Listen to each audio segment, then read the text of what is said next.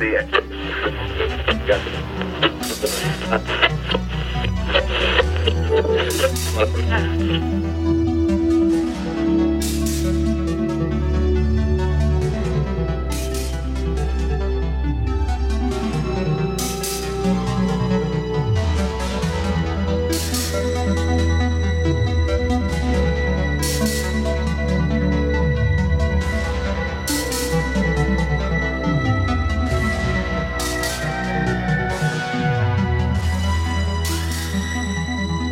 To the show. This is the Magician and the Fool podcast, episode number 57.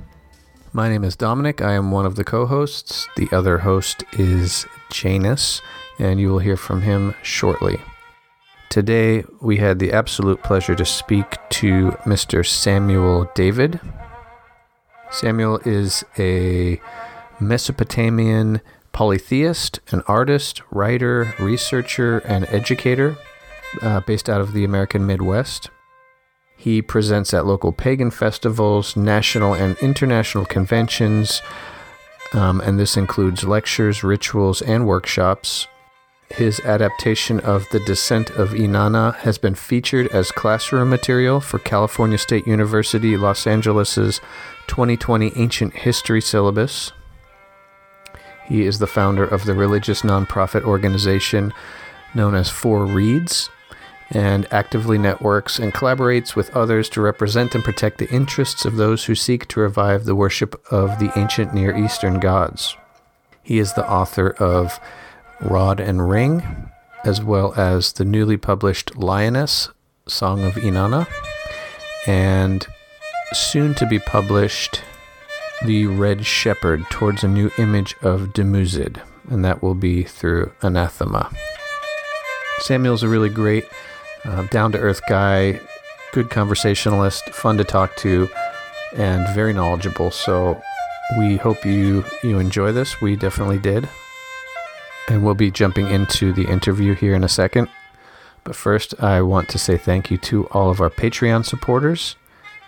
The support literally keeps the show running, as there are costs to running a podcast. So we really do appreciate any support and all of the support that we get from listeners. If you would like to partner with us and help push this project forward, head over to Patreon and look us up. We dedicate this to Hermes and Asclepius. May any merits that we accumulate doing this work be distributed to all sentient beings so that they, together with us, may equally realize awakening.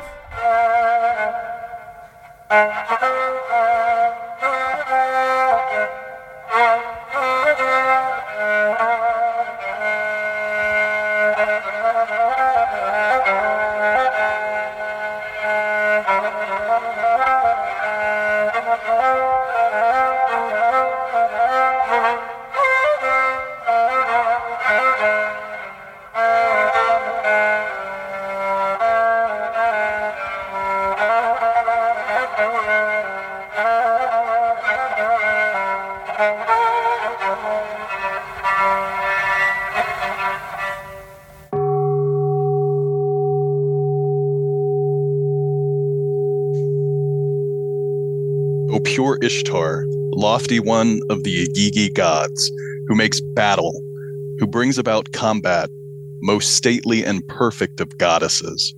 At your command, O Ishtar, humankind is governed. The sick man who sees your face revives. His bondage is released. He gets up instantly. At your command, O Ishtar, the blind man sees the light. The unhealthy one who sees your face becomes healthy. I, who am very sick, I kneel, I stand before you. I turn to you to judge my case, O torch of the gods. I have seen your face, may my bonds be released. Do not delay, I am confused and anxious. I live like one. I did what you said to do. A sorcerer or a sorceress whom you know, but I do not know, with magic rites of malice and assassination, which have worked in your presence have laid figurines of me in a grave, have come to assassinate me. They have worked in secret against me. I work against them openly.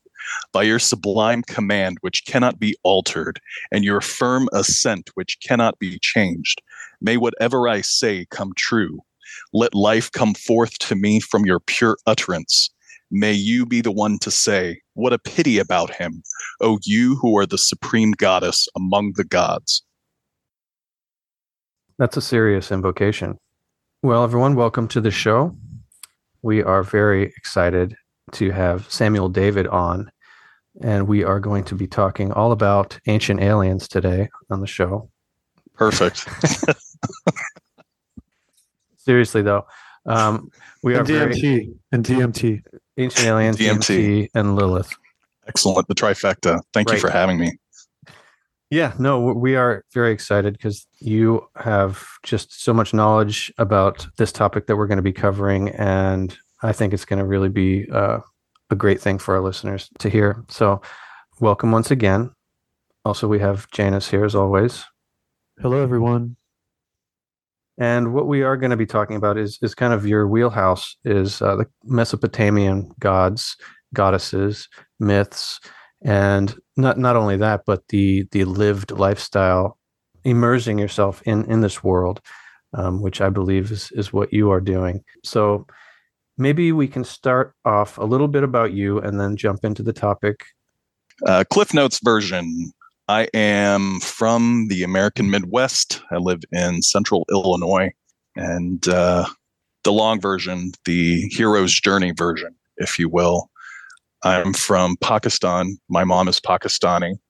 My my father is an American citizen, and they met in the late 70s and I came along not long after that, after they married, and uh, grew up in Pakistan.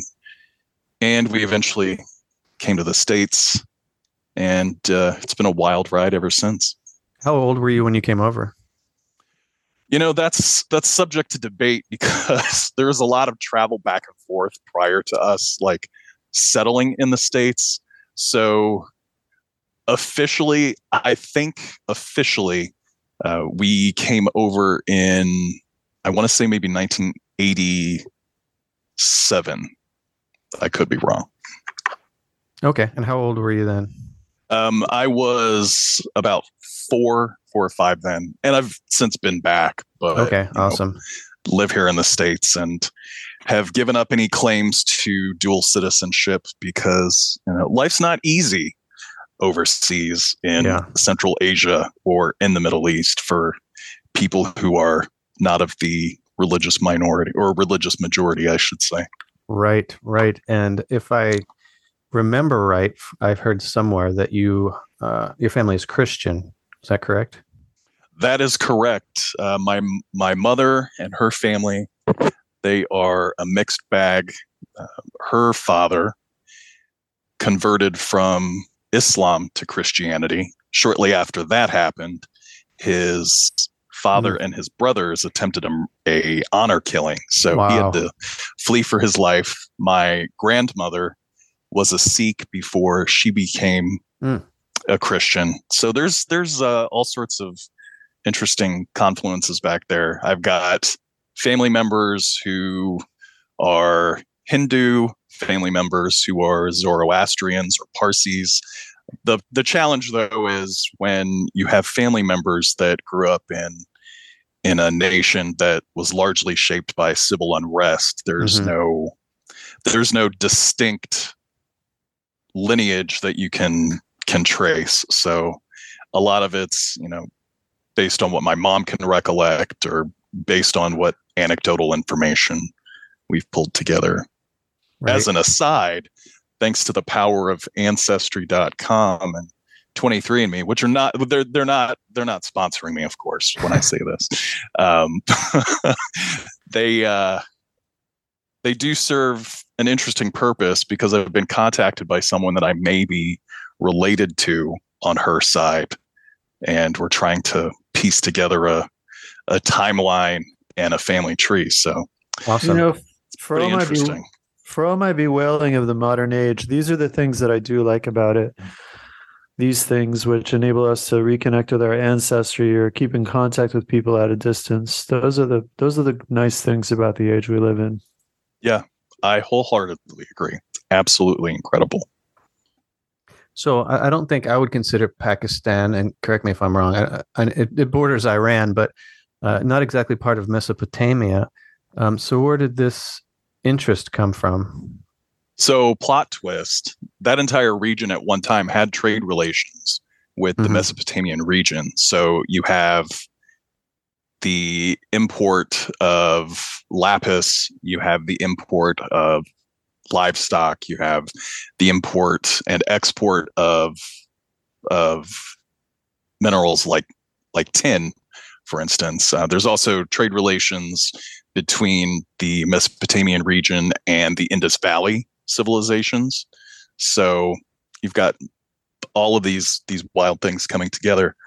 The introduction, though, all started when I was a child growing up in the Christian church. My family is Pentecostal.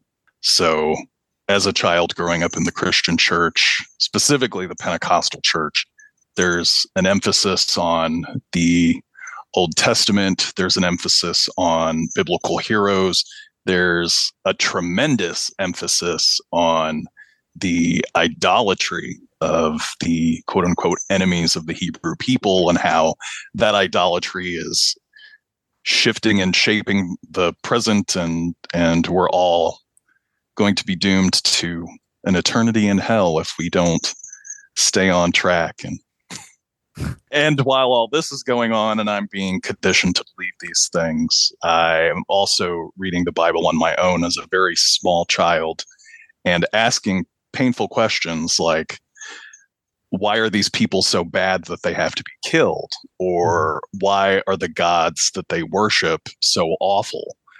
When, for instance, in the book of Jeremiah, there's a passage, and I've mentioned this before in other interviews there's a passage in which the prophet Jeremiah is recalling all of the deeds that the Hebrew people engaged in.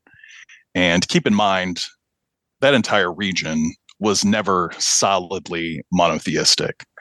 There was there was polytheism woven throughout. The Hebrew people were were influenced by the Canaanites, and their cultures were at many in many ways synonymous with each other. There there was a lot of mm-hmm. intermingling. But Jeremiah in the text points out their deeds or their misdeeds. And the women respond and tell him that ever since they've stopped worshiping the Queen of Heaven and leaving her offerings, they've known nothing but war and famine and the sword. And reading that as a child, when you're told that the Lord God Almighty, who you're supposed to love and honor with all your heart, in addition to his Son and his Holy Spirit, when you're told that they are the utmost, the pinnacle of, of all of creation, and there's no other gods beside them, when you're told those things, and then you read for yourself what is actually in the Bible, and you start piecing together these things, especially at a young age, which is heavily discouraged, you do find yourself at odds with the the religion or the faith that you're brought up in. So when I asked those questions, you know, why why is this goddess such such a horrible a horrible force that the Hebrews, the early, the early Jewish people couldn't worship her. And the response to that from my Sunday school teacher was that I needed to read the Bible more. Big mistake there. And also to pray, because as I continued to read the Bible more, of course, I read in other Old Testament scriptures about gods like Tammuz, who was openly mourned by the women in Jerusalem in the Temple of Jerusalem Square. So again, you've you've got all of these these influences there that that uh, spiritual authorities in my life were trying to dissuade me from asking questions about, and I found myself dancing the tango between polytheism and Christianity for a number of years. I even went into Christian ministry at one point in an attempt to, I guess you could say, reconcile those differences. Because while in Christian ministry, I'm also studying apologetics. And if you are not familiar with apologetics, it's basically a philosophy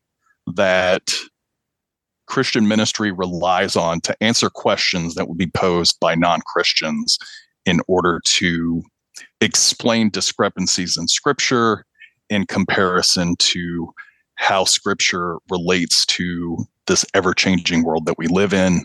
And sometimes it just causes more problems than those that would necessarily exist. So I found myself eventually coming to terms with the fact that I could never reconcile those two and left the church, left the fold, uh, still friends with Jesus because, you know, you've got to have fire insurance. I'm kidding. I'm kidding. Um, I've left, I've left the church deconstructing completely, but at the same time, fully invested in the spiritual current that that I have waded into and am fully fully immersed in now. Well, you have the book of you know the story of Esther and Mordecai is Ishtar and Marduk. Yeah, I mean it's all there.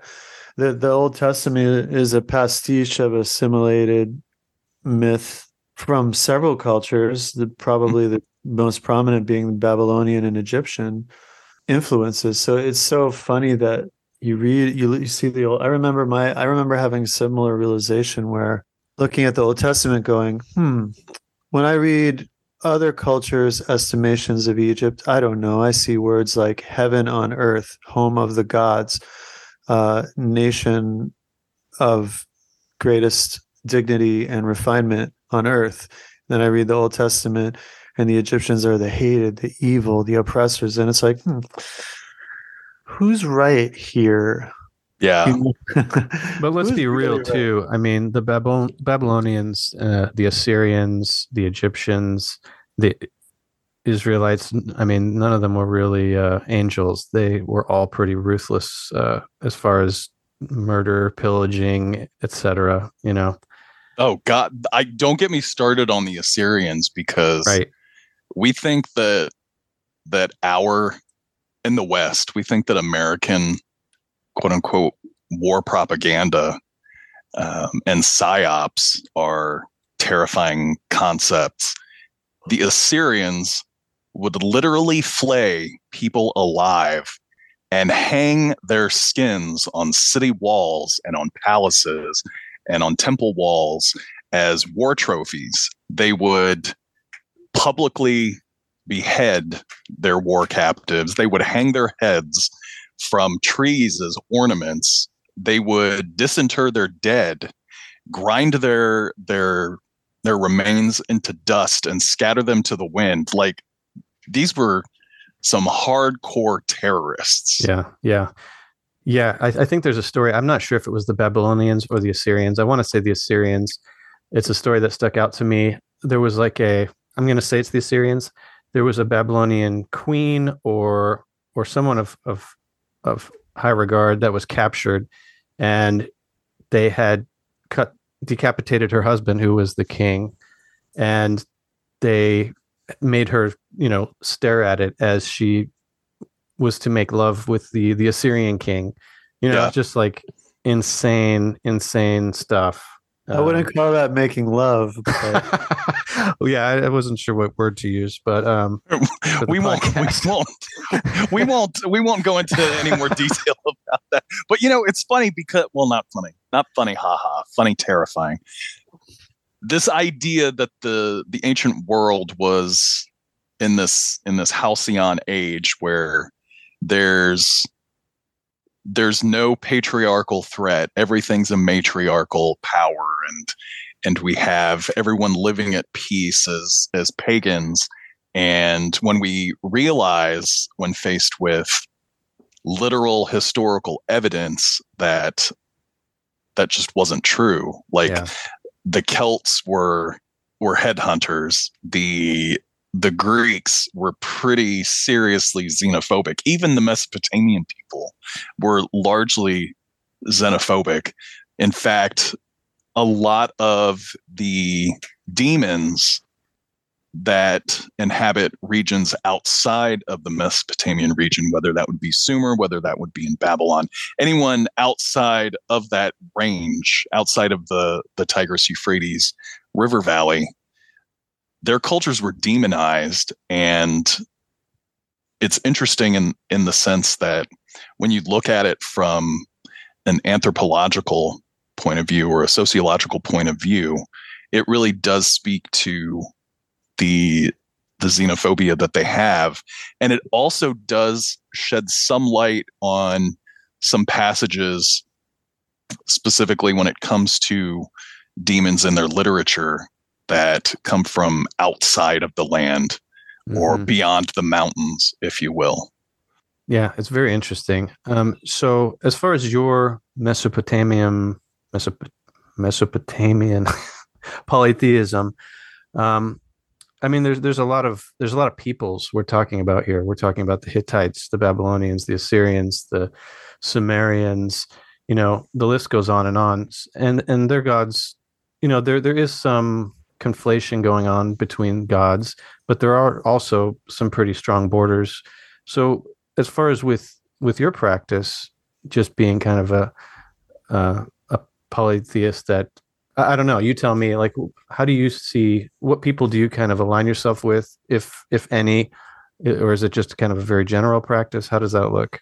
It's pretty general practice. You know, when I started, when I realized that there was a community, I identified as a Sumerian Reconstructionist. Mm. But after studying the culture and the timeline and and the contemporaneous timeline with all of these cultures, they all existed at the same time. They all shared the same gods, similar gods rather. Yeah. The Akkadians, the the Semitic speaking people, they had their own pantheons, and then the indigenous Sumerian people, they spoke an isolate language, so they had their own gods. However, they were largely compatible, mm-hmm. and you know we can thank uh, Enheduanna, who's the daughter of Sargon II. She was installed as essentially the equivalent of a female pope.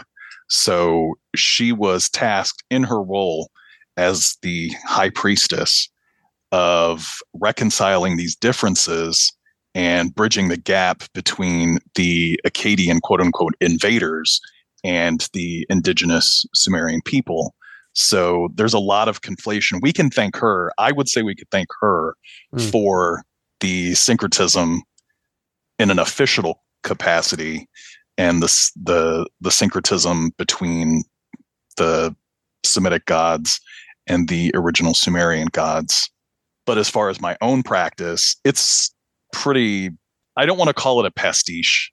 I don't want to call it derivative. It's. It, I I would say it's an inspired current, contemporary current.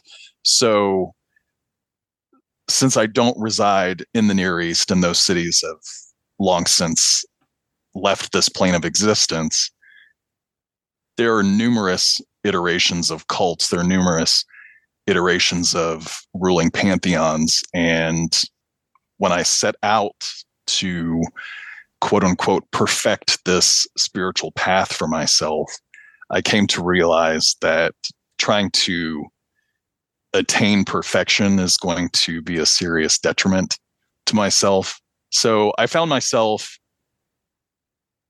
incorporating the gods that I was drawn to into my own personal pantheon because it was easier to reconcile those differences between pantheons. It was also easier to approach these gods from a contemporized religious or spiritual praxis that's derived from historical sources, mm-hmm. especially since these gods were by and large worshipped well into the the common era in certain certain parts of the world. So it's not like they're completely and totally foreign. There's material that that we can draw from.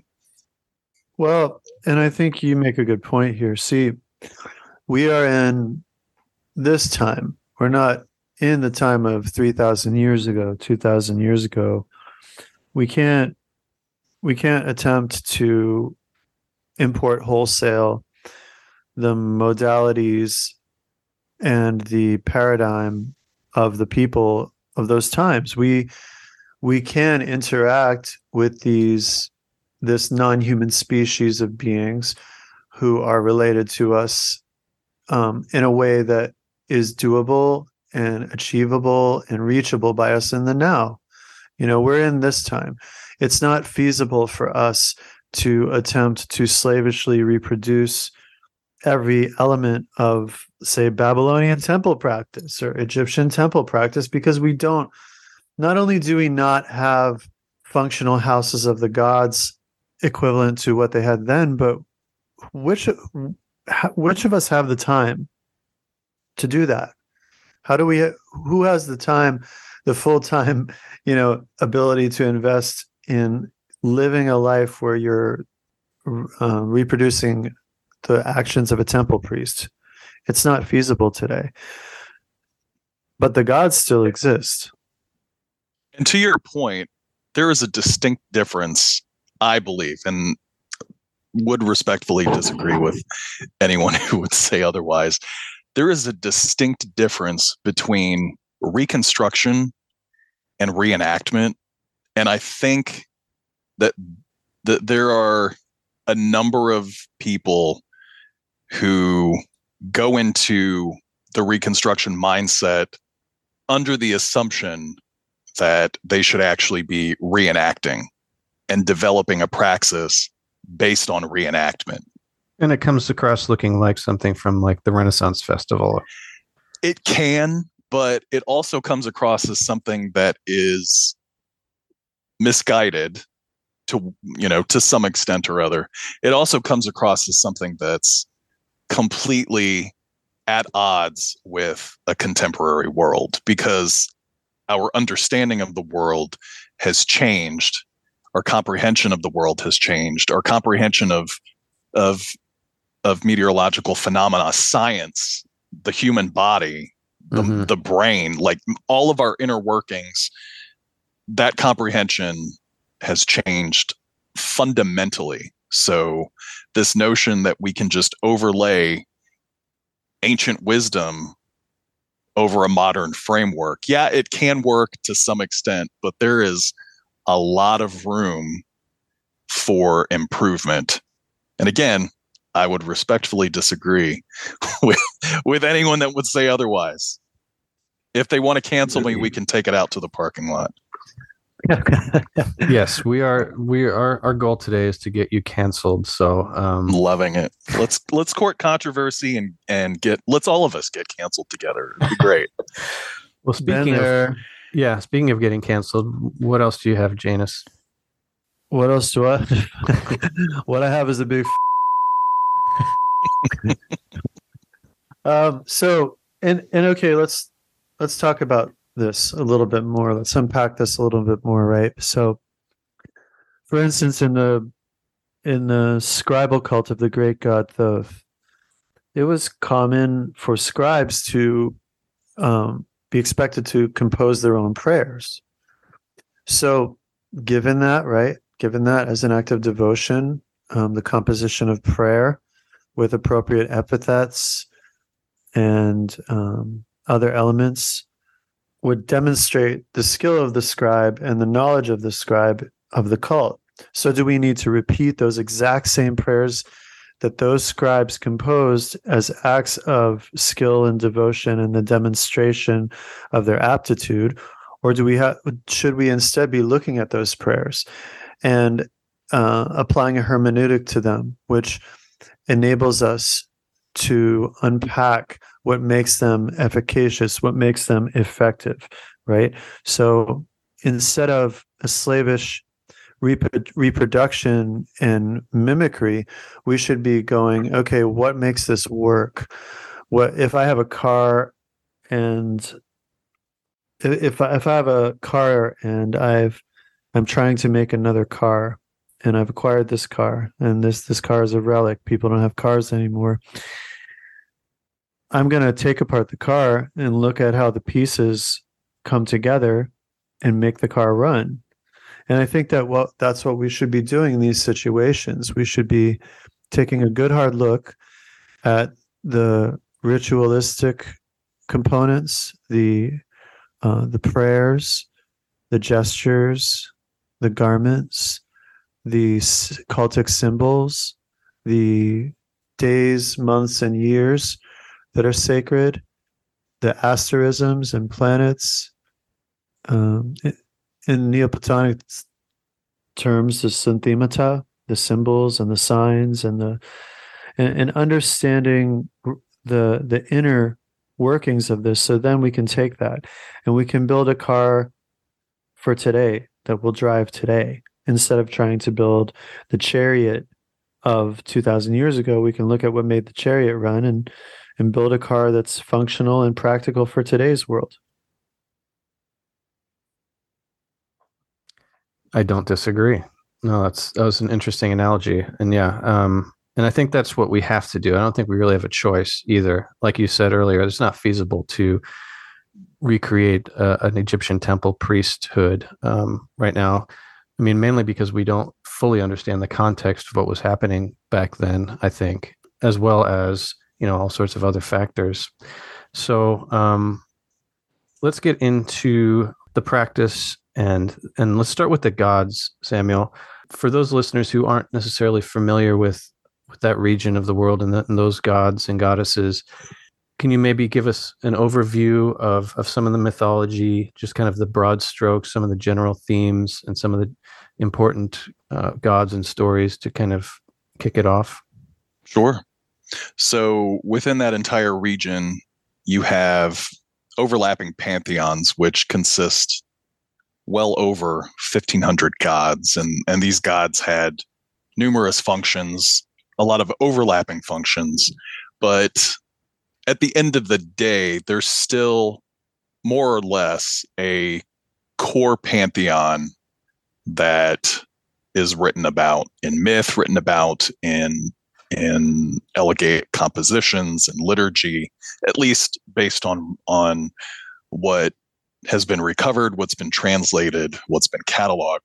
So you have Inanna that is pretty much the most prolific in the sense that she had over 180 temples or 180 temple presences, one could say.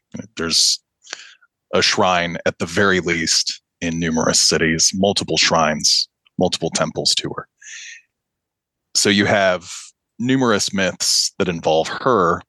Her more widely known myth, her, her more prevalent myth is the descent, wherein she has already expanded her kingdom in heaven. She's expanded her kingdom and domain upon the earth. And in the myth, it references her, quote unquote, inclining her ear to the underworld, which means essentially to sort out with her own wisdom and her own understanding that there's something there that she needs to to obtain and achieve for herself. So why not go after the underworld as a goddess who's already taken control of heaven, who has the quote unquote divine measures or the May that govern universal order, that govern everything from the major workings of the universe to minutia of day-to-day life.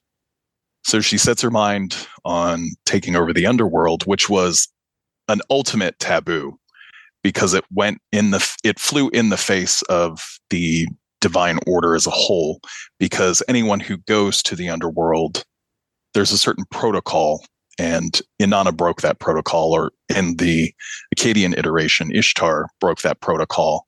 Because when you go to the underworld especially in, in the way she presents herself within the narrative of that myth she goes under the pretense of mourning over the death of Ereshkigal's husband, who in the in the myth, their relationship as siblings is a a fictive narrative. So to refer to someone as a sibling, depending on the context, mind you, to refer to someone as a sibling, that is essentially calling them your peer. And we have parallels of this in, in other cultures. You know, we have parallels of this in biblical scripture. If I were to call someone my father, that would mean that they're my superior. If I were to call someone my son or daughter, that would mean that they're my subordinate. Anyway, back to the matter at hand. So, within the context of this myth, she's visiting her quote unquote sister to mourn the death of her husband, who in another myth was the bull of heaven that was mercilessly slaughtered by Gilgamesh and Enkidu after Inanna orchestrated that whole bit. So there's there's she's she's got a lot of a lot of uh, roles in various myths that all intersect. But she goes to the underworld's gates and demands to be let in to quote unquote mourn the death of Ereshkigal's husband. However, she happens to be wearing her finery. She's not going as someone in mourning. She's going as a dignitary on a military campaign. If you were to if we were to take it in its original context and we understood the width and breadth of that culture and those elements that inform that myth, that's what it would be. It would be apparent that that is what she is doing, especially since when she requests to be let in, she says that if she's not let into the underworld, she's going to break the gates and the dead are going to rise up and outnumber the living that's not exactly a request. That's that's a, a, a demand. So you have her myth where she goes into the underworld. She is unfortunately executed for for her hubris and is eventually resurrected by by Enki using two beings that he created. In addition to that myth though, you've got an even an even greater myth at least in in my own opinion, where while she is surveying the width and breadth of her domain and and in the myth it goes on to list her conquests inanna is tired after these various side quests and decides to take a nap as many gods in the ancient near east do it's like a motif and it's a motif that i love because i happen to be an avid fan of taking naps. So she lays down for a nap at the roots or at the, the bottom of a tree and is essentially nestled in the roots. While she's sleeping, uh, the gardener happens upon her and she's in such a deep sleep that she can't be she can't be awakened.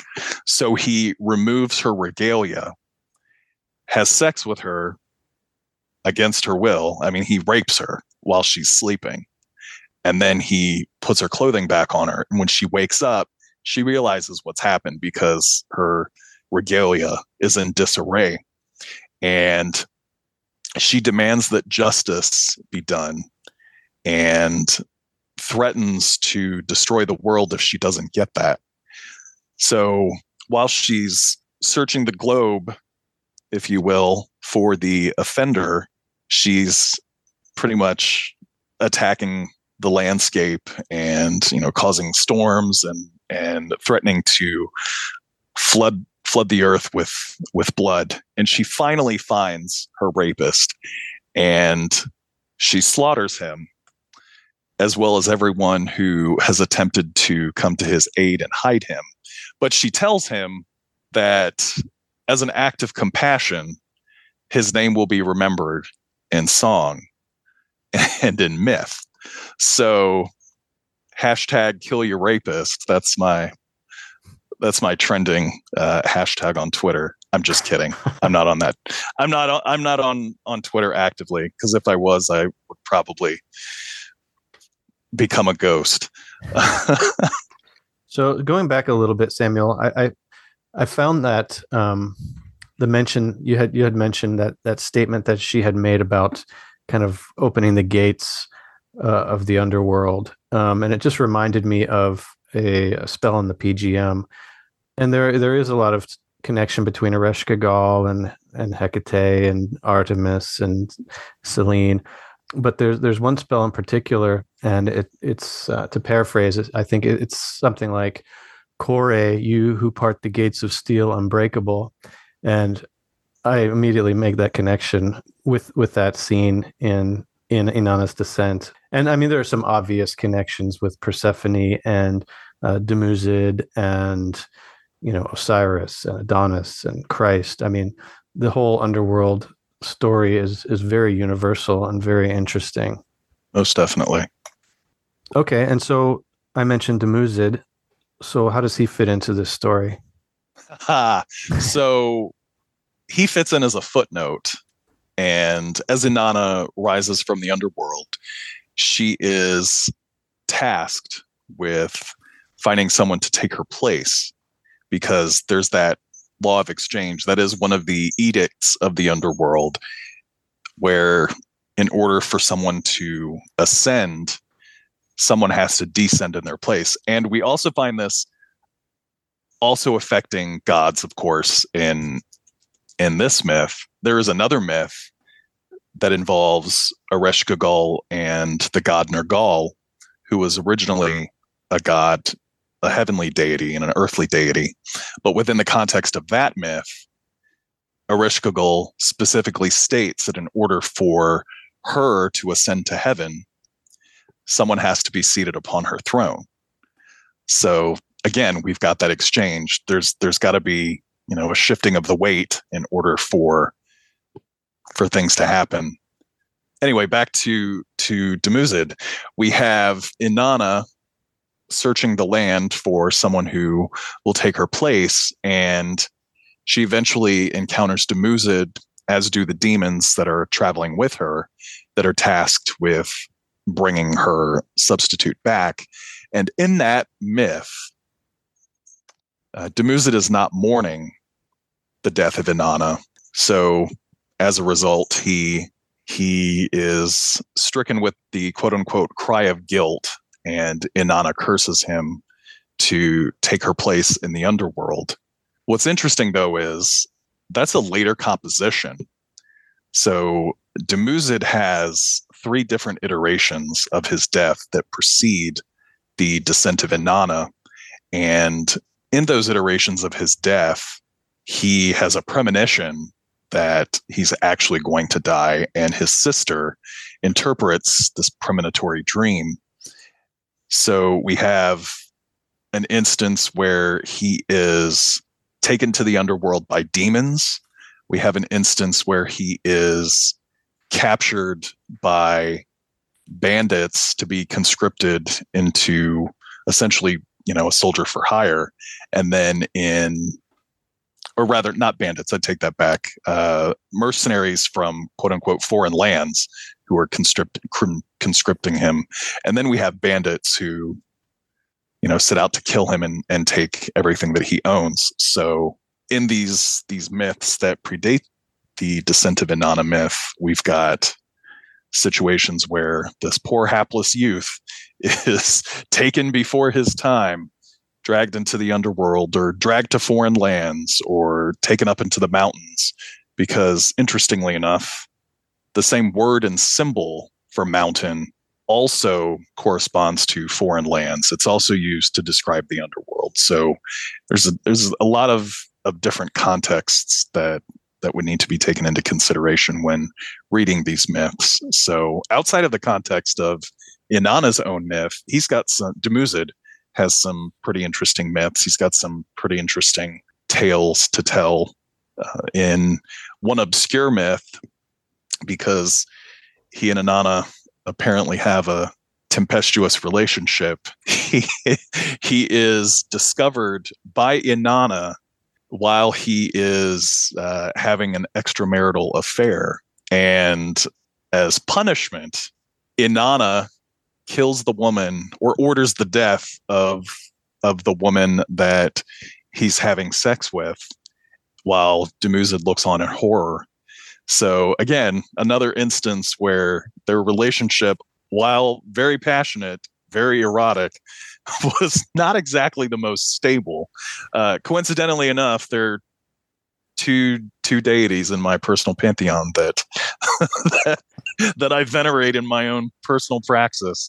Um, we've got other gods as well who are similar to Dumuzid. We have the god Ningishzida, or the Lord of the Good Tree, or the Lord of the Good Vine. You'll think of these names as we, you know, go go down this path of Mesopotamian mythology and comparative religion.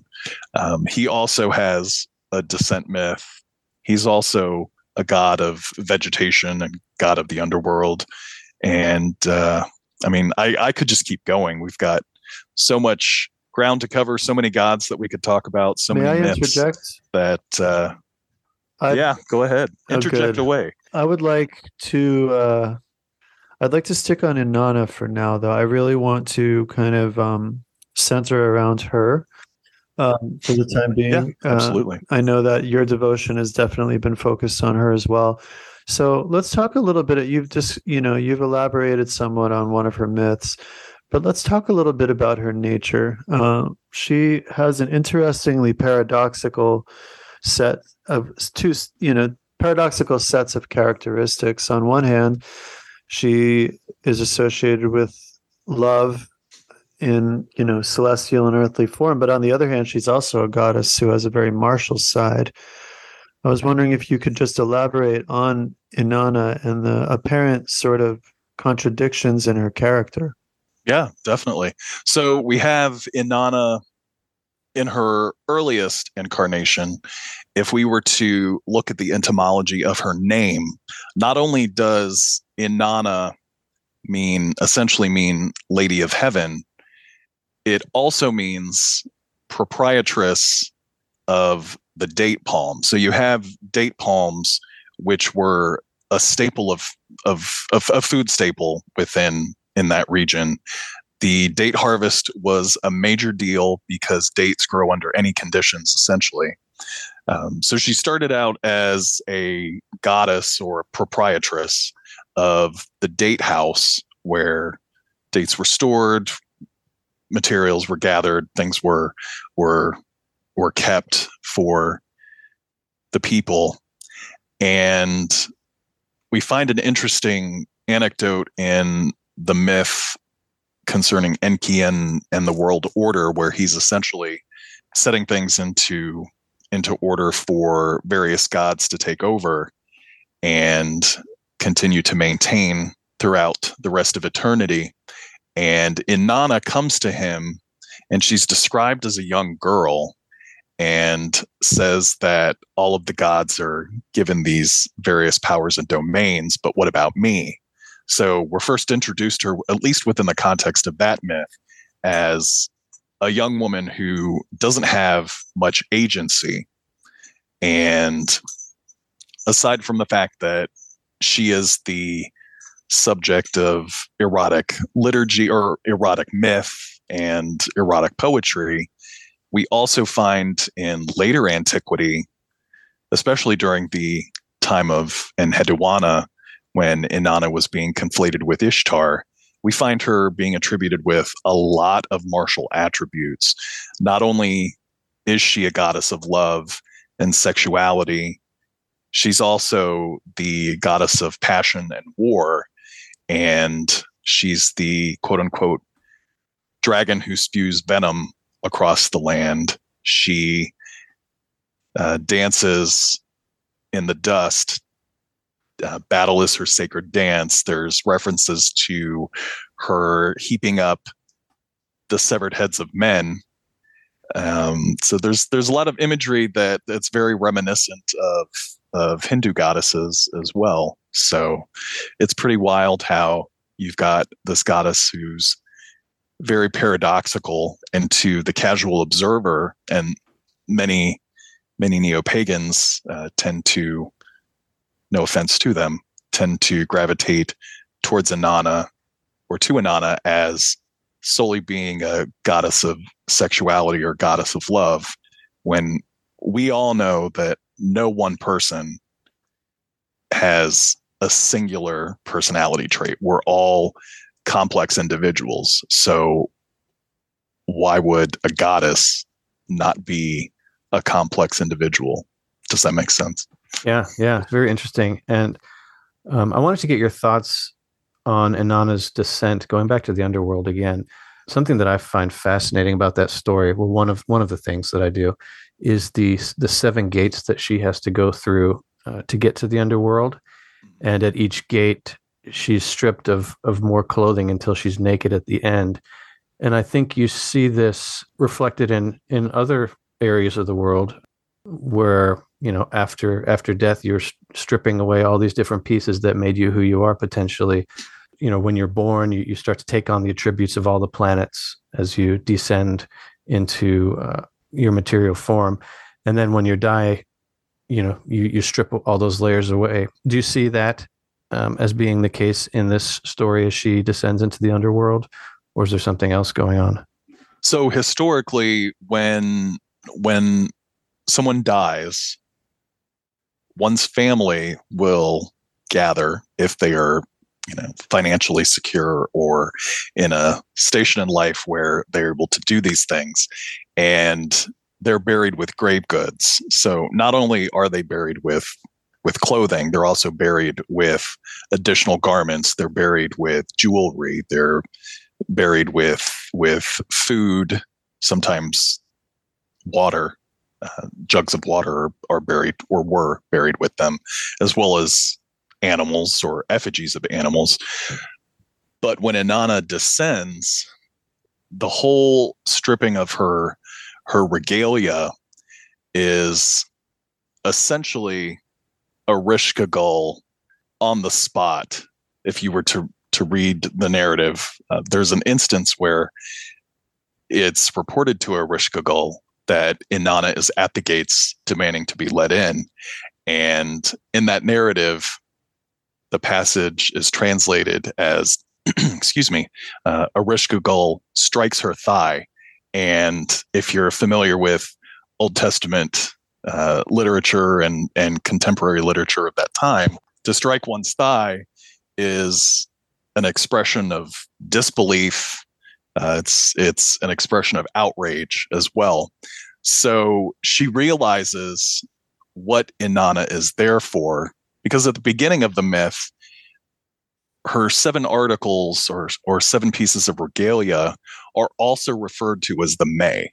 So you could potentially consider those seven items as being the material personifications of the divine measures or the may that she possesses that govern the ordinances of the universe from you know the most major of things to the the most minute so essentially inanna's taking all of that with her but in order for her to descend into the underworld Ereshkigal knows that if she's coming here with all of her power and her majesty and everything that makes her Inanna, I'm going to have to take that from her because if I don't, she's going to have you know everything that she needs to take over my domain. Mm. So we have Inanna slowly being stripped of her belongings and being presented naked. In that instance, though, when she enters the throne room, there's a brief passage where Ereshkigal gets up which was customary in that region during those various periods of time where dignitaries uh, or nobles when receiving dignitaries or or other people of of similar ranking would stand up from their throne or from their their seat of power and descend the dais to essentially welcome these people in into their presence but as Ereshkigal stands, Inanna runs to sit on Ereshkigal's throne because the throne is essentially vacant. And again, keep in mind when people are buried, they're given grave goods. We have an elegant composition of a historical king who died in battle. And in that composition, and in fact, I even I referenced this in my rod and ring text.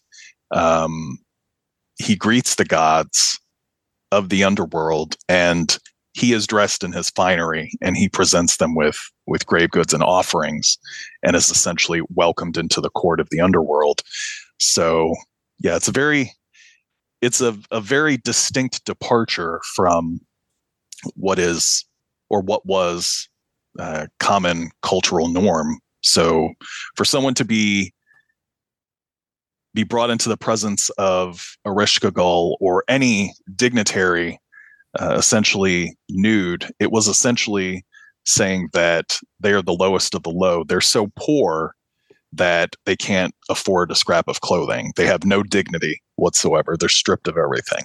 Got it. Got it. Thank you. And do you think you could elaborate on these these powers that were stripped from her? Like and and you mentioned them a little bit earlier where where she she wanted her piece of the pie. Like these these may, is that how you say it? Yeah. Um, these individual powers. So what is this exactly? So it's funny that you you ask that because we really don't have it's it's like with the German language or or in Japanese or even Chinese. There are certain terms or certain words that don't have a compatible translation.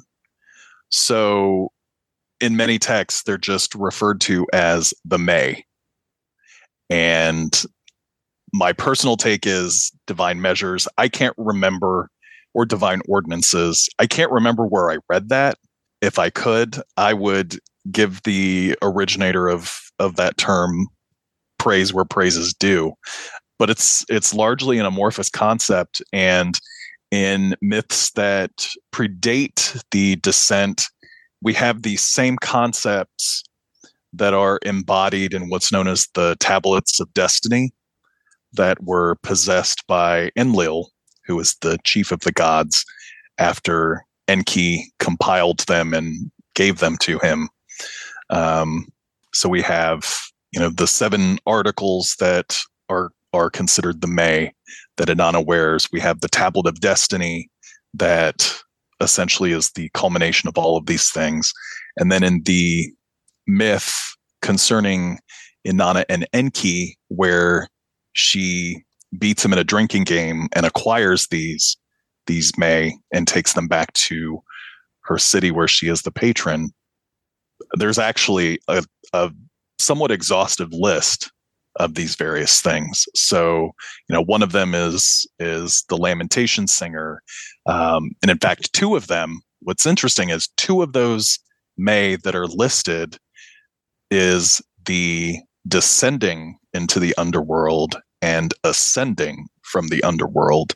So reading everything, if if we were to put all of these myths in some sort of chronological order and read them, much like one would read like, I don't know, an epic like The Lord of the Rings or like any any graphic novel that's published by Marvel, you know, you would see all of these little Easter eggs coming together. And then suddenly at the very end, it's like, oh shit, it's all making so much sense now. It makes perfect sense. She's got all of these things that that give her the ability to do X, Y, and Z. Why wouldn't she go to the underworld? Why wouldn't she attempt to to take over? Yeah, yeah. And the May are interesting to me. I, I did a very surface level dive into them and and like some of them are qualities some of them seem like attributes they almost seem like the platonic forms in a way Yes. there's like victory courage but then there's also like instruments and Mhm. and functions and things like that it's it's super interesting i, I definitely want to learn more so if you have any uh advice on on where to look into that i'd be interested So the Sumerian tablets uh, never really describe what the myth or or what the May look like, um, whether they're physical objects, whether they're some amorphous concept. But there is a list that has been compiled and translated from fragmented texts. So, in addition to tangible objects like the throne or the scepter of a noble, the royal insignia, there's also kingship, there's lasting ladyship, there's the priestly office of a divine lady, which is essentially the highest priestess in the land, the female pope equivalent. There's truth, there's descent into the netherworld, ascent from the netherworld. There's the battle standard, which not only is is the battle standard like the the regalia that's possessed by the king, but it's also like the totemic device. So while the Mesopotamian people didn't have the quote unquote totem concept that we think of today, there was a concept mm-hmm. like a totem or a totemic device.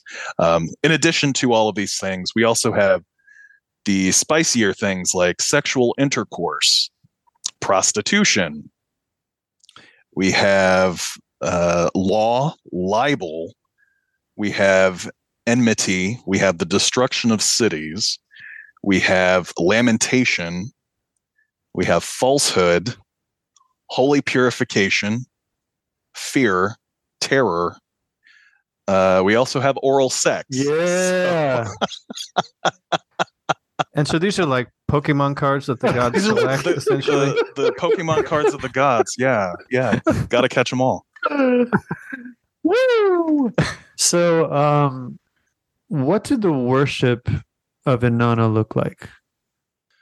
Oh, do we have time? So, there's this notion that there is sacred prostitution that was widely practiced when what's interesting is if we were to look at specific narratives of the gods and myth population control was something that that was the norm. And in fact in the course of one of the flood myths the gods specifically decree that lifespan being a, be a limited factor or a limiting factor uh, disease be a limiting factor, as well as women who become priestesses being more or less forbidden from having children. So you have this notion that that temple prostitution was something that was organized and enacted by these priestesses when evidence seems to suggest that it wasn't the priestess it was more more or less like a community worker under the auspices of the temple itself. Um, because many of the individuals who lived in the temple and were and worked at the temple were specifically dedicated to the god of that temple, the goddess of that temple. Uh, some were essentially bond servants or wage slaves of that temple, and essentially property of that temple. So we've got that aspect. Uh, we also have an interesting uh, role that a certain class of her priests embodied, and it involved ritual mutilation along with ecstatic worship. And that was enacted by the Kurgarra priesthood, which involved men and, and, and women wearing garments of both genders.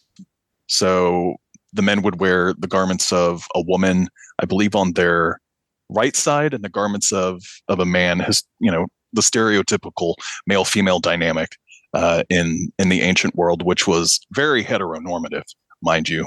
Um, so they wore male clothing on one side of the body, female clothing on the other side of the body. They had swords, they had knives.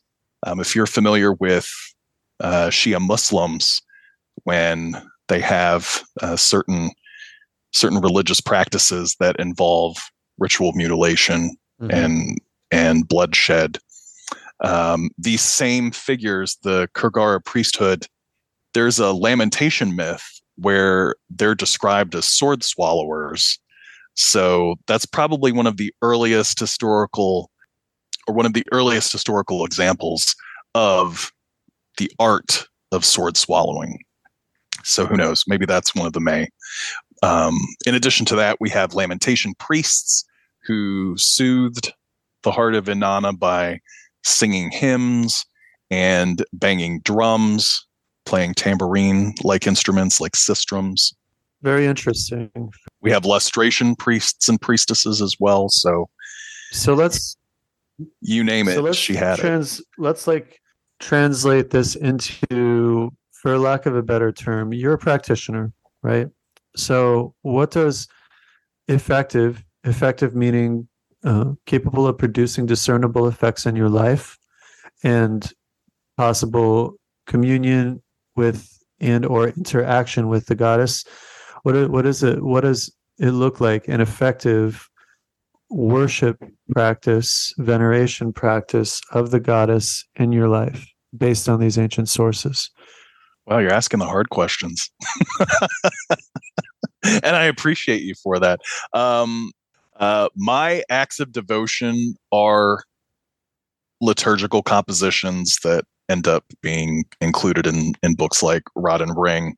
Um, I also produce cultic objects. I have these votive masks that I create that I use in my own personal praxis. Each one is is devoted to a specific god. Inanna has her own uh, cultic mask. They're all made under certain certain uh, specifications, and there are certain ritual acts that have to be performed prior to the creation of these objects. So that would include like ritual purity in the form of ritual bathing, uh, fasting, like literal fasting. You know, most people are like, "Oh, fasting, how could you?" That's you know so so foreign a concept to to even consider. But yeah, fasting is one of those those aspects of worship that that is utilized in my own personal praxis, my celebration of these these uh, spiritual mysteries. Uh, there's also uh, the playing of instruments. While I'm not exactly the best musician, it's been years since my my fingers have tickled the ivory keys. Um, I do make an attempt to to play music and sing in the privacy of my own temple. So, so Samuel, what what would you say are your your main source materials that you use for your practice? Like, what are your favorite uh, resources? Gosh, my favorite resources. I have I have more books than I can count, mm-hmm. and if I were to pick, if there was a gun to my head right now that said, and and whoever is holding that gun is like, five books, go. Um, there are five books that that are uh, of the utmost importance to me. In fact, I have one within reach, and the title of that text is "Before the Muses," and it's an anthology of Akkadian literature compiled by an academic by the name of Benjamin Foster. And in this book, we have an introduction to the Akkadian language. We have historical literature uh, essays, more or less, introducing the reader to this material. Um, there's also the background on reading the literature itself. Then we actually go into the contents, which includes actual hymns of praise. There's mythological narratives. There's there's uh, poetry, love songs, even. Uh, there's also proverbs, incantations. Like if there was, if there was anything remotely similar to a Bible within the the contemporary Mesopotamian community, I would refer to this book as as a Bible. But Awesome. Clearly, we don't have one. It, it looks at least as big as the as the Old Testament. If um, it is uh, approximately one thousand forty four pages long. Yeah, that's a that's a that's it's a, a light nice read. Book. Yeah. okay, so that's one. So the guy with the gun is still there. What are the other four? So the guy with the gun is still there. The other one, looking at my bookshelf uh, in the next room, the other one is the harps that once, um, which is a compilation of of Sumerian myths and uh, liturgical texts, and that one was compiled by Thorkild Jacobsen. Uh, there's also a book outlining Akkadian prayers. I cannot remember specifically the the uh, title. And then there are two texts that are the canonical lamentations, also compiled compilations of, of translated texts. And then the fifth book, the specific title escapes me, but it's essentially a comparative text that analyzes Mesopotamian texts in comparison to biblical texts and hmm. pretty much lays them all out. So you see the similarities between, say, the book of Job and the parable of of the righteous sufferer, which was uh, an Akkadian composition, Babylonian Akkadian composition, I think. Fascinating. Awesome. Thank you. And I mean, we will probably be wrapping up soon. So let's talk about your books. You've got a few books out and and at least one in the works, if not more. So let's let's talk about that because I'm excited about these new books that you've got coming out specifically. But you, you started with the Rod and Ring. Is that so? I yeah, I started book? with uh, Rod and Ring, which was my first book that was published by Anathema. Prior to this book, though, I did compile a, a lot of material that was going to go into an anthology that was to have been produced by various members of the Mesopotamian uh, polytheist community. And that project, unfortunately, did not come to completion. So a lot of that material made its way into the Rod and Ring book after it was elaborated upon. I also wrote a short story that was included in an anthology about the human sage Adapa from Mesopotamian myth. And it was a retelling of that myth as well as a uh, contemporary narrative of, of Adapa as an immortal human who managed to obtain the gift of immortality under his his own his own means. So, in addition to Rod and Ring, I have a very small, slim volume that's going to be released later this year. It's available for pre order now with Miskatonic. And the title of that text is Lioness, a song to Inanna. And it's essentially an invocation text that refers to Inanna with a number of historical epithets. It also includes uh, cuneiform that was rendered in calligraphy by an artist by the name of Rowan Cassidy.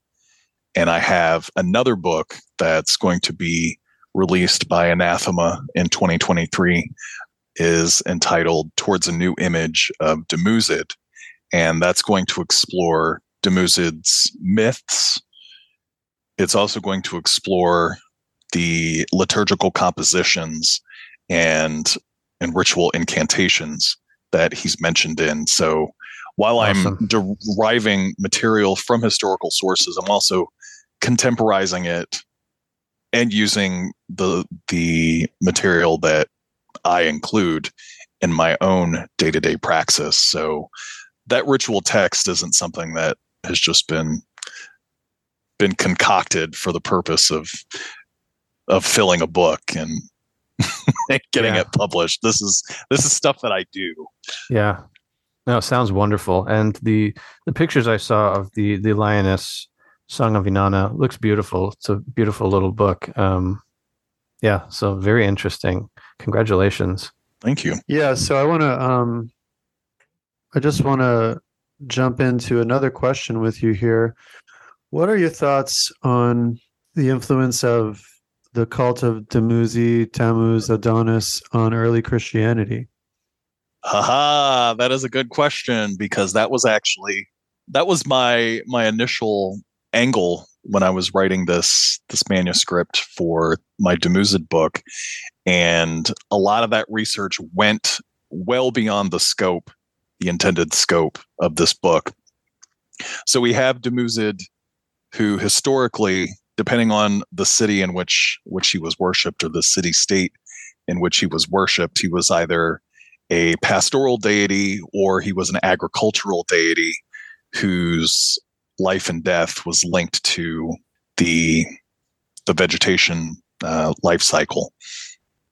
So he's a god who's ascribed a number of epithets which are not exclusive to him. There are a number of gods within the ancient Near East, within Central Asia, the uh, the Levant region, even the Mediterranean region, which have a lot of traits. They share a lot of the same epithets, shepherd being one of them. So, to the early Christians, or even to the Jewish people who later became Christians or were identified as Christians, hearing about a figure who was quote unquote the good son or the righteous son or the good shepherd or even in the case of of the god Ningishzida the lord of the true vine you know we have biblical epithets that are all mm-hmm. consistent with these these near eastern epithets so the notion of a quote unquote dying and rising god is not something that was novel at the time. Anybody on any street corner in any any city square or or obscure rural village would know exactly who you're talking about.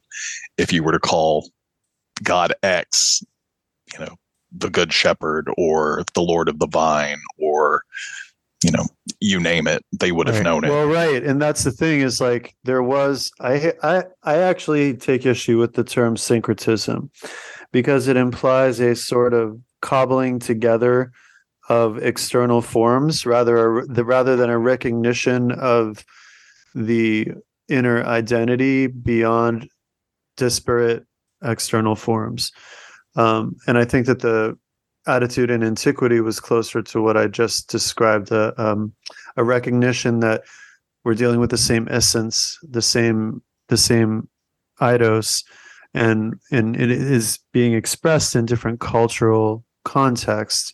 I mean, if you look at this god Adonis or um, Tammuz or Dumuzi or you you see uh, you see these cultures making clear connections between him and Dionysos um, and Osiris. And it's not this thing where it's an external forced together thing. It's this clear idea that maybe there is this sort of deity that is pan-cultural in his influence and celebrated in these different cultures. I mean, I just I think it's really interesting because when you go deeply into some of these quote unquote syncretisms, you find a very, very consistently um, the the symbols are the same, the cult activities are very similar, the the essential myth themes are present. They change a little bit here from culture to culture. Some things are present, some things are not. But when if you were to take all of those together as a whole, sure you might not have the wine in one culture, but you might have the beer in another, or you might have something else. And you also see that with Ishtar Inanna. I mean, the the the Phoenicians with Astarte seem to really be just promulgating the cult of Ishtar Inanna in in a form that was more adapted to their uh, culture. And then if you look at the the early manifestation of Aphrodite in among the Hellenes, there's a ton of um, Near Eastern Semitic influence there. Oh, absolutely, absolutely, and and I think that what we at least within the the the contemporary trappings that we find ourselves in here in the West, we forget that these cultures did not exist in a vacuum. Mm-hmm. They knew of each other. There, there's cultural exchange. There's trade routes. I mean, as I'd mentioned earlier in in our chat, people in the Indus Valley were trading and exchanging goods with people in in the Mesopotamian region. So it's not like they didn't know who people were referring to when they saw certain symbols or you know comparable terms or or analogous epithets and that's one thing that i really wanted to be mindful of and, and sensitive to Uh, one of the ritual texts, which I referred to in the book as a syncretic rite, which I also take umbrage with that word because of its connotation today. Um, not only do I include Dumuzid and and his Semitic counterpart uh, I also include uh, Adonis and Attis. I also include uh, Melkart, who was the the god of Tyre, who was uh, Astarte's um, consort. There's also the Hittite god uh, Telepinu, whose myth is almost identical to that of of Dumuzid's in the sense that, well, I should take the back, not almost identical, similar to some degree, in that nobody can find him. Uh, people, you know, people on the earth assume that he's dead, and he's found by an insect. He's found by a bee, just as Dumuzid's corpse in his myths uh, was found by a fly, and this god Telepinu is also a vegetation deity who resides in the underworld. So again, cultural cultural exchange it's it's no different today if we were to look at say the the Marian cults, the quote unquote Marian cults where they're all aspects of the Virgin Mary. They just have different epithets or they're mm-hmm. referred to by by different names. I mean, we see we see this historically even within the Mesopotamian region with Inanna and with with Ishtar. We have Ishtar of Nineveh. We have Ishtar of Arbela. Um, none of these goddesses were were the same, but they were the same. They were just mm-hmm. facets of of the same goddess. It's like looking at at a gemstone. It's comprised of dozens of facets and within that same gemstone there are more facets because of these reflected surfaces and the way the light hits it and and, it's diffused and you know creates all of these these dazzling uh, reflections and refractions i'm probably going to court controversy within my own community when I say that sometimes sometimes I'm I'm willing to think that maybe it's one god who's just wearing different masks or one one god who's responding to to different names. I know in in my own case and putting it on a, a human level, I have a coworker whose name is Dan and I've worked with other people. Uh, I've worked with Ben. I've worked with Pam. I've worked with Stan. So you call one person, we're all going to answer because we think it's our name. What if these gods and these spirits operate in a similar manner? Oh, you're using a name that I'm familiar with hearing. I'm going to answer you, or I'm going to manifest or send an emanation. I don't know. I, I think sometimes we think we overthink these things when the ancient people were just it was like matter of fact. They didn't really give it much thought. They just went about their their business knowing that that's just how it was. Right right. And yeah in, in some neo neoplatonic thought it said that that each god is is in all gods or all gods are in each god. So that would be another way to look at it and then it's reflected in your what you said about the the faceted gemstone, um, I could definitely see that. So, well, put. It's it's very panentheistic or, or henotheistic, depending on. I know there are subtle differences between those two perspectives, but uh, so would it be appropriate to assume that you that your primary deity that you are devoted to is Inanna? So I would say that she is the primary. Yes, um, there are a total of seven gods in my personal pantheon that have their own shrines in in my temple. So Inanna is pretty much at the top. Uh, there's also Marduk. There's Dumuzid. There's Inanna's brother Shamash or Utu, the solar god of justice. Um, there's also the god Ishkur, who was known as Adad to the Semitic people. Uh, we also have Utu and Inanna's parents, the lunar god Nanna, and his his wife Ningal. So what's interesting is I've pretty much got the quote unquote holy family venerated in my personal pantheon with just some outliers uh, who just happen to be hanging out and coincidentally happen to be storm gods because why not? Everybody loves a good storm god. Sure. And you said there were thousands of, of gods. Um, over, yeah, over 1500 that, that are known. Yeah.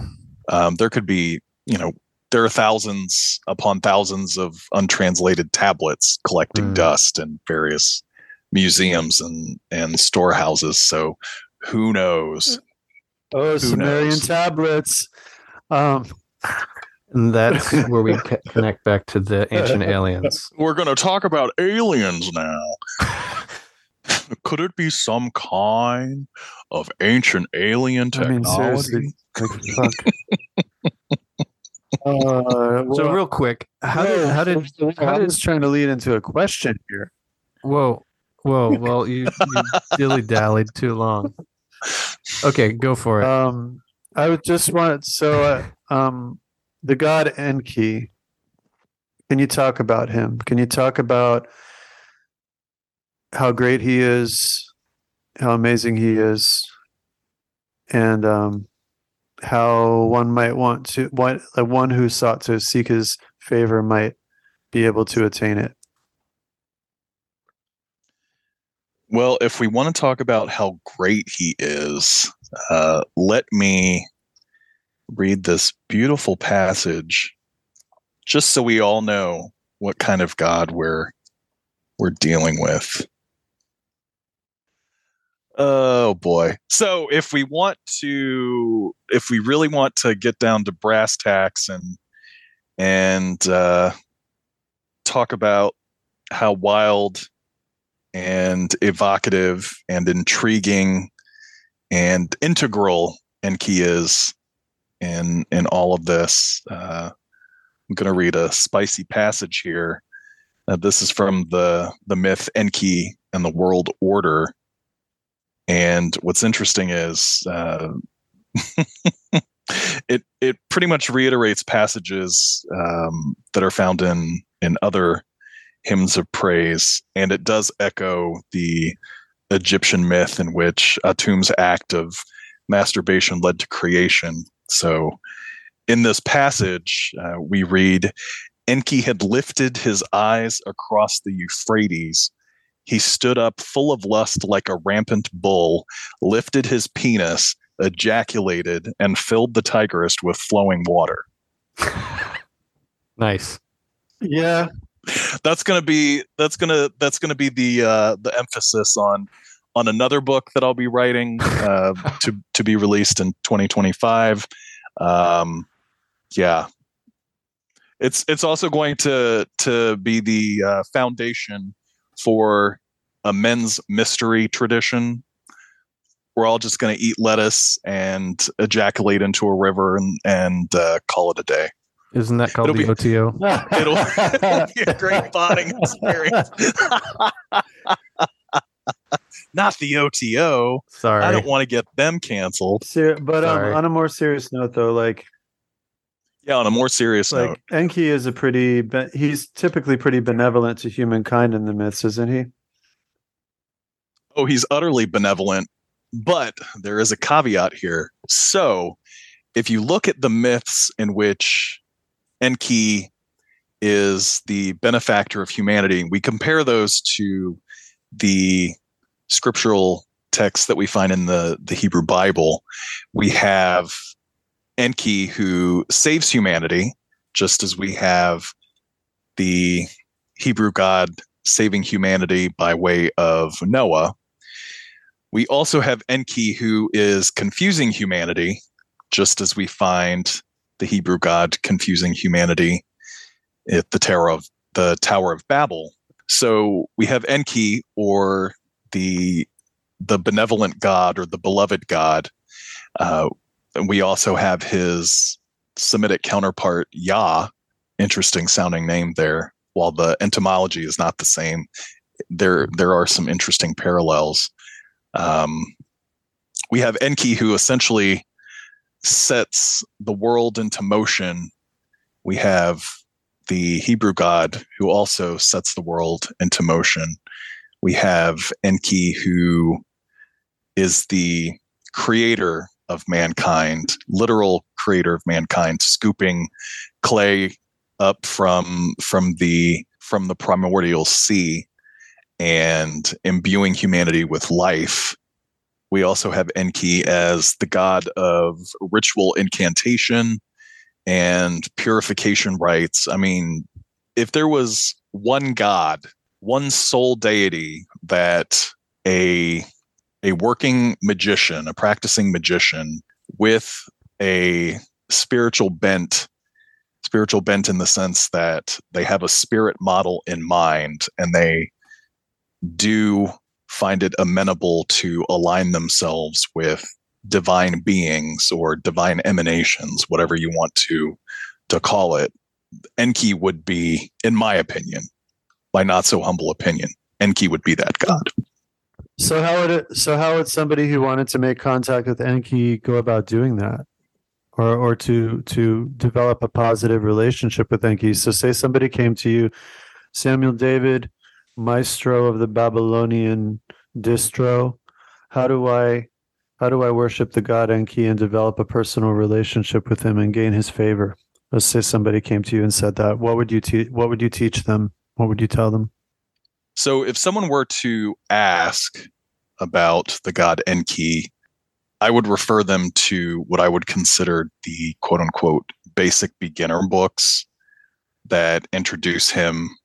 And these books are actually quite affordable. They're they're you know not obscure. In fact, one of them was actually just reprinted, um, and that book is Enki the Crafty God, and it presents his myths. It presents liturgical compositions. There's another text that's entitled Treasures of Darkness. And that one was written by Thorkild Jacobsen, who was one of the, the, the most notable Assyriologists of his time and, and still is. Um, and additionally, I would also ask more leading questions. Um, and and I say that because a lot of the individuals that I have met who are interested in Mesopotamian religion, specifically for the occult aspect or the occult angle, are approaching it from a modern, I guess, misrepresentation in that Enki and uh, and Lucifer are identical, or that Enki and Loki are identical. You know, we have we have this notion that just because someone is a trickster god or is referred to as a trickster god, that they're going to be synonymous with trickster gods and other pantheons or mm-hmm. or other myths and, and cultures. So that's you know that's something else that that I would do as well. So you would encourage them to um, avoid making assumptions about the nature of the deity. Absolutely. Because I feel like, in my personal opinion, I feel like when we make assumptions about the nature of a deity, we also find ourselves ignoring the culture that informs human comprehension of that deity, if that makes sense. Because I, I, I feel like, or I think rather, that in order to understand a deity, it's also important to understand the culture that arose around that deity, that elevated that deity, that venerated that deity, that included that deity in their cultic practice or practices, or elevated that deity above all the other deities in their respective pantheons or or what have you. And what's your stance on material offerings? Like, do you think that it's something that's effective? And do you think that the gods seek them or or do you think that that is a human misunderstanding or do you think it is for the spirits that serve the god i'm trying to think of how to answer that question because I think that those are all salient points. And I am, well, to be blunt, I'm I'm a believer in in sacrifice. Not not to the extent that you know we're going to we're going to slaughter a human being in the name of a god. We've got we've got too much of that going on already. Um, I do believe that sacrifices and offerings are vital because they serve a purpose, and that purpose is to inconvenience the worshiper. Because if we're going to approach a god, we're going to approach, well, let me backtrack here. If we're going to approach the god in a manner that is harmonious with how that god was historically approached by their worshipers, while also maintaining our contemporary stance. I think that it's important to put ourselves in that mindset that what we're doing is an act of devotion. It is taking an active role in establishing a rapport with that god or with that emanation of that god with with the spirits that that serve that god. So to that end i do think that offerings are important whether that would be offerings in the form of a prayer offerings in the form of incense uh, offerings in the form of a burnt offering like in my case if i am presenting an offering and it's something that is important to me, I'm going to invest in an expensive cut of meat and I'm going to present that as a burnt offering, meaning it's going to literally be burned in the presence of those gods for them to receive it. Right. And then in combination with fasting, I mean, another inconvenience. It's kind of a, a one two mm-hmm. punch. Absolutely. Well, Samuel, I think that's a good spot to maybe wrap up on. Um, I feel like we could probably continue talking for another hour or two, but it is getting pretty late, especially on the East Coast. So I, I definitely want to thank you immensely for coming on and and talking about this. I think it's valuable. I think your work is important. I want to just you know congratulate you on on the success and hope that you continue. So, do you have a a website? Where's a good place where people can kind of uh, see what you're up to and and find out more? Uh, people can find me on Facebook, Samuel David. They can also find me on Instagram at Rod and Ring. I am also on Twitter at Rod and Ring. Hardly active on Twitter though. Uh, I've also signed up for TikTok. I'm doing that that TikTok thing that all the kids do these days at Rod and Ring. I have a, a, a website that is uh, not as active as it should be, but that is rodandring.wordpress.com or rodandring.com. Feel free to email me as well, rodandring at gmail.com. I'm trying to corner the market here. I also I also have a, a, YouTube channel that is also Rod and Ring.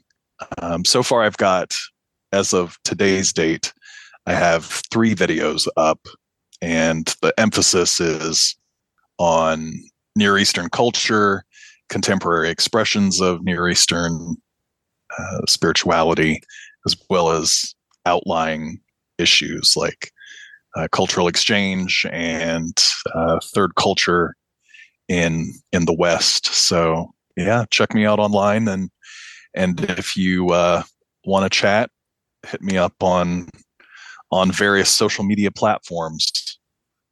Awesome. Awesome. Thank you for being available. Thanks for having me. Yeah. Janus, anything you want to end with? No, I just end? wanted to say thank you for being um, such a great guest and going into the world of Babylonian spirituality. It's very interesting and uh, very, I think it's a nice addition to our learning, you know, nice increasing of our learning and it's it's an for some people i think it can be a in, an intimidating subject to penetrate into penetrate into that's redundant um, it can be an interesting subject to examine i'm getting tired um, it's great thanks and but I th- my point is just that I think people can be intimidated by it. It's very long. It's a long time ago. It can seem like a very alien culture. Um, and given the fact that ancient aliens founded that culture, it makes sense. Yeah, definitely. We we we've got to thank our our ancient alien uh, overlords for teaching teaching early humans to create a lasting civilization with mud brick. It's Yes. a timeless building material. Right. Right. awesome. Thanks, man. Appreciate it very much. Thank you. In the future, we should have you on again for another for another round. We can definitely court controversy.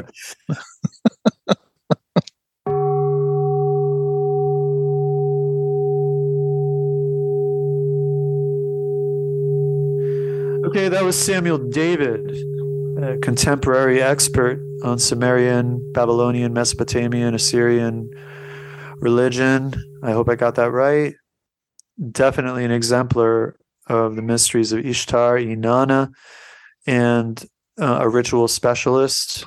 It was really a pleasure to speak with him. Um, it's such an intriguing subject. When we're talking about Babylon or Mesopotamia or, or ancient Egypt, we are speaking about cultures that existed thousands of years ago that still have an impact on our culture today. And I can say, without divulging personal experience, that the gods of these cultures are still very much alive and very real. And it's kind of amazing when you think about that. Even if you, as we discussed in the episode, are a practitioner of an Abrahamic religious paradigm, so much of what you're doing ritually, uh, what you're learning theologically, has deep, deep roots in these cultures. So, learning about them, even if you're in that context, is helpful because it helps you to see how the roots go back so far and how even the culture we live in. I think Dom and I have discussed before on this podcast how we live in a social culture that is kind of a hybrid inheritance of Greek and Egyptian, I mean, Greek and Roman culture. Uh, I would say probably via a Byzantine bridge filtered through um, Christianity of the Middle Ages into today, then tempered by the unfortunate rise of Protestantism and the so called quote unquote enlightenment, which is actually an exercise in paradox given the influence it had on our culture.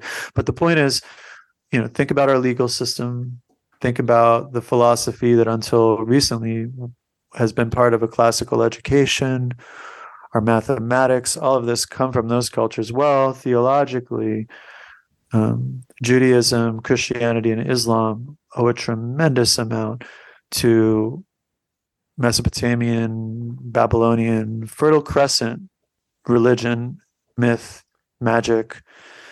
Look no further than the myth of Noah. Noah in those sources is called Utnapishtim, and the, his Greek analog is Deucalion. We can find these stories in older forms which predate the Old Testament in these earlier cultures, not to mention other obvious connections, such as the Holy, Land, Holy Family's flight into Egypt, Moses being raised in Egypt by a royal family, which may be a reference to the family of Akhenaten. It just goes on and on.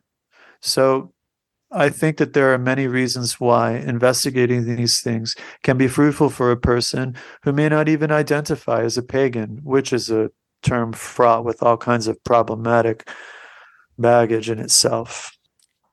Well, you pretty much said it all. I, I don't think I would be able to say anything better or more, other than maybe uh, it is interesting. I think it's it's time that maybe Mesopotamia gets gets more credit, and I think Samuel is a great guy to do that, um, to push that, um, because you know everyone looks at Egypt as as kind of like the source, but Mesopotamia was equally influential. So it, it's great to put that out there in the spotlight. And also, Samuel himself is a great example of um, someone very scholarly, and meticulous with his research, and equally um, versed in in being a practitioner. So I, I enjoyed this interview.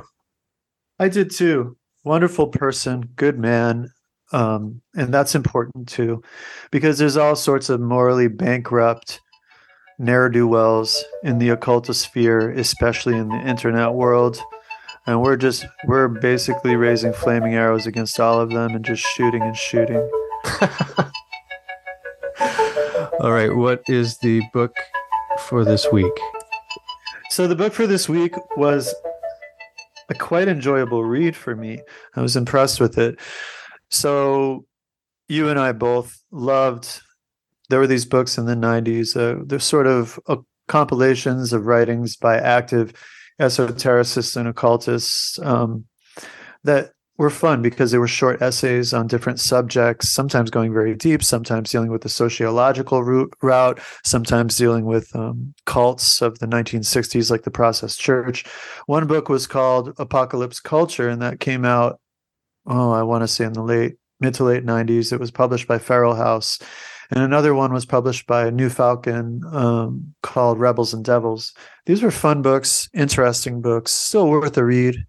Um, they also kind of illustrate a magical culture that was present in the 1980s and 1990s. But these are not the books we're talking about today. But I want to mention them because this book reminded me of them. Uh, it seems almost like an, an, an unintentional inheritor of these excellent texts that I that I did enjoy a great deal, and it's called "Uncertain Places" by Mitch Horowitz. I was originally turned on to Mitch by his lectures at the Theosophical Society, which I which I saw online, and then um, he wrote a book on occult America, on really mostly on New Age movements of the early New Age. Early New Age. We're talking, you know, Victorian times into the 1920s and 30s. He did touch on uh, some lodge magic and things like that as well.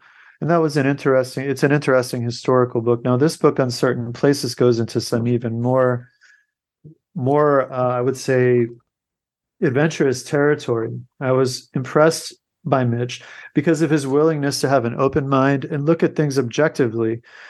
He talks about all kinds of things here. I mean, he talks about, I, I like, he has a very honest, fair uh, evaluation of Hermetism, the New Age and Gnosticism. He discusses um, really the idea of the magical identity, which is something I really enjoyed.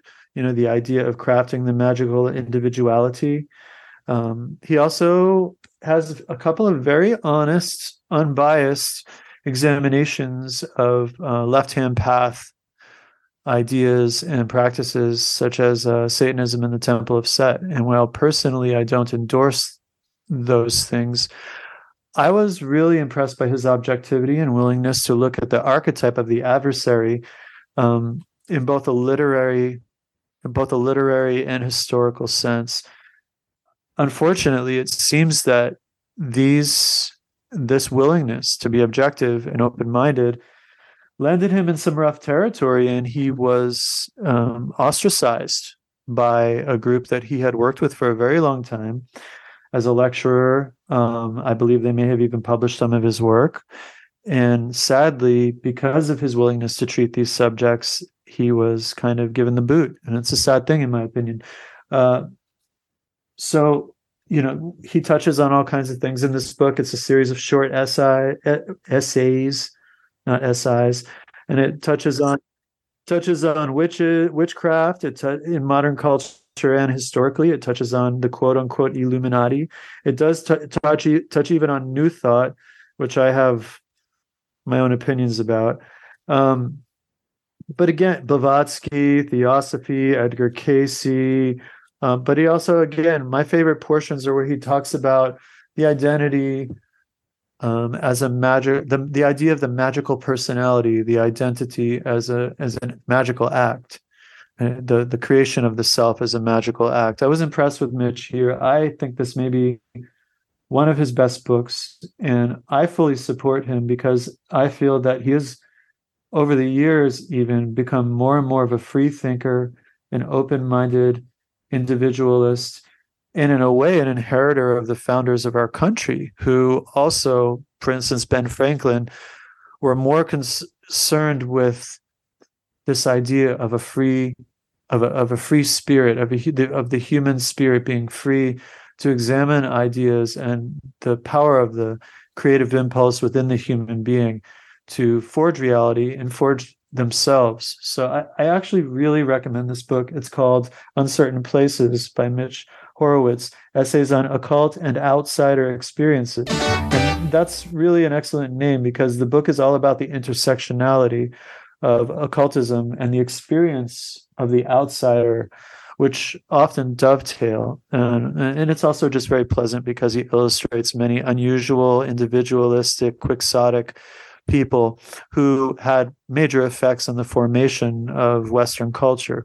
It's published by Inner Traditions. I think this one, I think this book is a home run because it's accessible while at the same time sociological and historical and very personal. So I and I also feel for Mitch because I don't think the way that he was treated is fair or or was was fair or objective. I think that we should have the freedom to examine and explore ideas as our conscience dictates, and um, that includes historical archetypes, um, outsiders, outsider art, outsider culture, and people should not feel like they're going to be targeted by the thought police especially not thought police associated with any particular uh, organization claiming to be a proponent of esotericism.